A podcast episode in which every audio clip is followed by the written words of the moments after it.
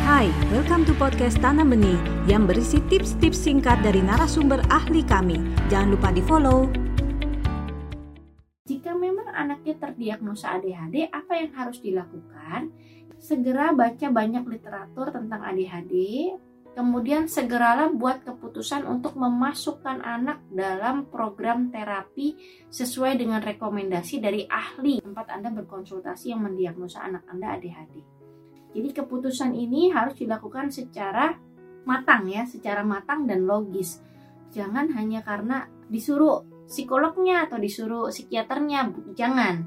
Karena nanti biasanya dari pengalaman saya kalau Anda tidak juga mencari banyak literatur, tidak segera membekali diri dengan pengetahuan tentang ADHD, biasanya dalam proses perjalanan terapi itu menjadi tidak maksimal.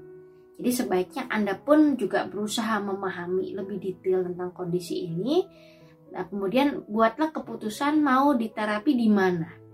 Kemudian uh, terus berkoordinasi dengan tenaga ahli yang mendiagnosa. Kemudian juga Anda bisa mengatur pertemuan antara ahli baik itu psikolog atau psikiater Anda dengan guru para pengasuh, seandainya anaknya diasuh oleh babysitter atau oma opa begitu ya. Jadi atur pertemuan dengan ahli, para ahli, jadi psikolog psikiaternya, dengan gurunya, dengan pengasuh lain selain Anda ya.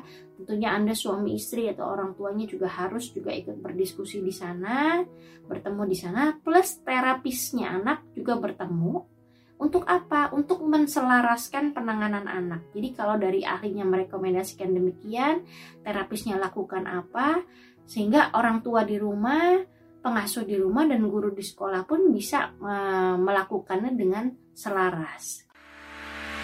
Anda baru saja mendengarkan tips dari Tanam Benih Foundation. Mari bersama-sama kita terus belajar untuk menjadi orang tua yang lebih baik demi generasi yang lebih baik. Jangan lupa follow podcast kami